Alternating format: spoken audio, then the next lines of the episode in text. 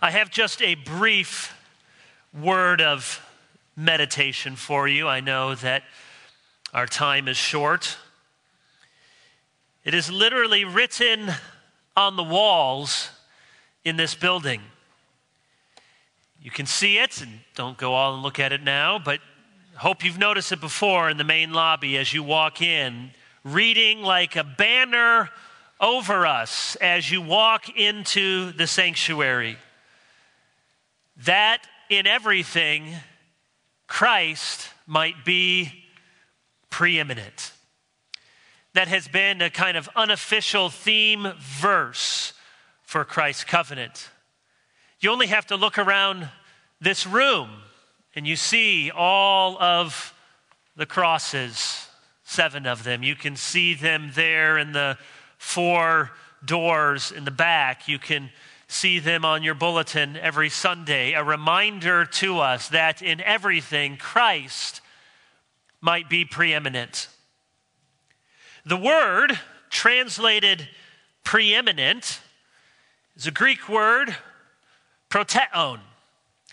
It means preeminent, supremacy, all surpassing. You could perhaps translate it as first place. In everything, Christ doesn't just get a spot on the podium, he doesn't just get a ribbon, he's not just really important, he's not tied with anyone or anything else. First place in everything, always, forever. The passage comes from Colossians chapter 1. He is the image of the invisible God, the firstborn of all creation. For by him all things were created in heaven and on earth, visible and invisible, whether thrones or dominions or rulers or authorities, all things were created through him and for him and he is before all things, and in him all things hold together, and he is the head of the body, the church. He is the beginning, the firstborn from the dead, that in everything he might be preeminent. For in him all the fullness of God was pleased to dwell, and through him to reconcile to himself all things, whether on earth or in heaven, making peace by the blood of his cross. If ever there were a passage that piles up phrase after phrase, sentence after sentence to tell us why Christ deserves to be preeminent, it is this passage. He's the image of the invisible God. He makes seen the God who cannot be seen. Firstborn over all creation. That doesn't mean that the Son of God was born, that he was a created being, but rather that the Son is the climax of the history of creation, and that as he entered into this world as a human being to be born of the Virgin Mary, he was a kind of starting point for a new creation. All things were by him or in him. That is, everything was made with reference to Christ. All things were made through Christ. He's the divine agency by which God created all things. God spoke and it came into being. And all things were made for him. That means the exaltation of Christ is the telos, that is the end, the final and ultimate goal of the universe. If you ever read the newspaper or look at the news on your phone and wonder what in the world is going on, here's what's going on God is working all things for the exaltation of his Son. He is before all things, and in him all things hold together. That means he's the Lord of creation, the Lord of redemption. He brings together in his person the work of the pre incarnate Christ and the incarnate Christ, and he gathers to himself a people. He is the head of the body, the church. So, as the head, he gives us life and purpose. He is our authority, he gives us direction. He's the firstborn from the dead, meaning he has been granted all rule and authority. And he is the fullness of God. That is, all of the attributes and activities of God are perfectly displayed in Christ toward this purpose that he might reconcile to himself all things, a new heavens, a new earth, in which righteousness dwells. You can almost get lost in the wonder and the grandeur of this passage. We don't have time to go any more detail, but simply think for a moment how in this one glorious paragraph, in this magnificent Christology, are tied together all of the great themes of systematic theology. You know, in systematic theology, you have different uh, loci or loci, if you were really pronouncing the Latin correctly, different themes, categories. Theology proper, that is the doctrine of God and his works. Well, here we see the character of God, the attributes of God, the being of God are manifested in the flesh, in his Son. And in the doctrine of creation, the Son is the agency. So all of these glorious truths of theology proper are found expressed in this Christology. Think about anthropology, the doctrine of man. What does it mean to truly be human? What is the intention and the goal of being made in the image of God? Well, we see it with the man, the God man, Jesus Christ. Soteriology, the doctrine of salvation. Here in Christ are consumed redemption, the cross, atonement, death, and resurrection. We could talk about ecclesiology, the doctrine of the church. Well, in Christ, He is the head, we are the body. We find our purpose and our life and our sustaining grace in Him. And the very last topic is eschatology, the doctrine of last things. And here too, we see in Christ, He is the firstborn from the dead. He is the first fruits of a new humanity, of our blessed resurrection, of the coming new heavens and the new earth.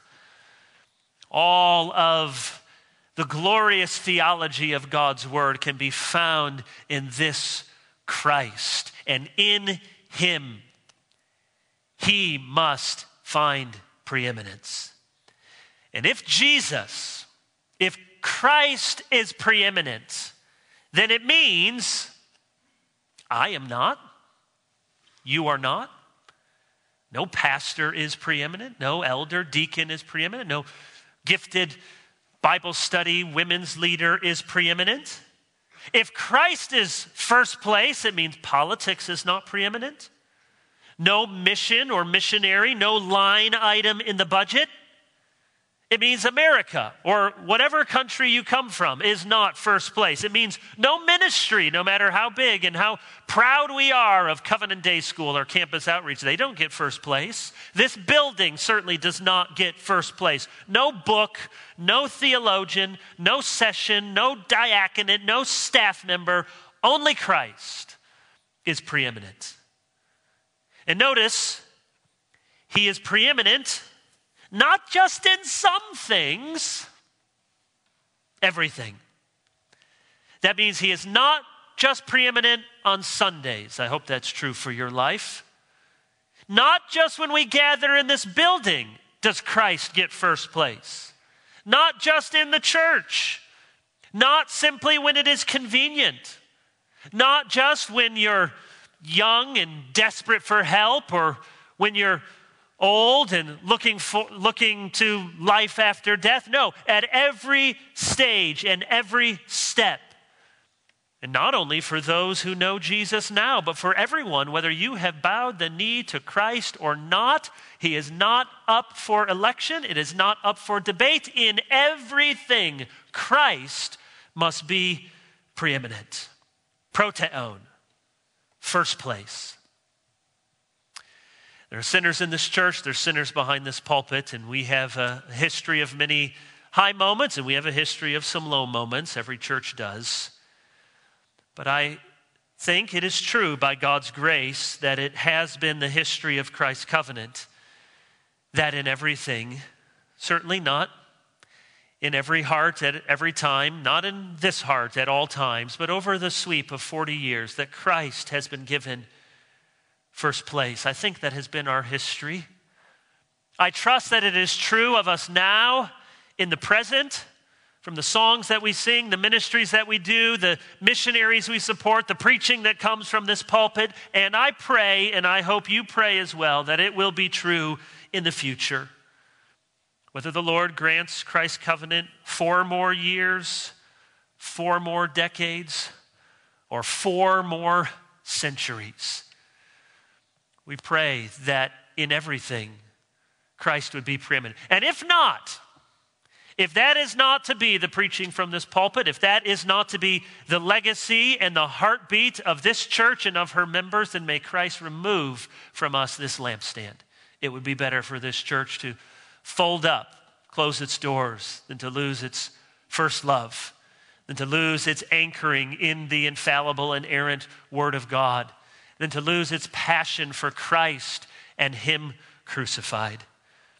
And so let us resolve as God gives us strength that just as it has been gloriously so in the past, we pray that it will be now in the present and will be in the future as long as God gives us breath and as long as the Lord gives to this church ministry, that in everything Christ might be preeminent. Let's pray. Father in heaven, it is our prayer. We simply offer it before you. We want you to have first place. That's what you deserve. Nothing less. None of us deserve preeminence. In, in, in, our saner moments, none of us want preeminence. We want Christ. He's the one on the throne, He's the one who died for our sins. He's the one who rose again. He's the one who's coming again to judge the living and the dead. We would be fools if we did not put the one who sits on the throne in heaven to sit on the throne of our hearts and to be in first place in this church. May it be so, we pray in Jesus' name. Amen.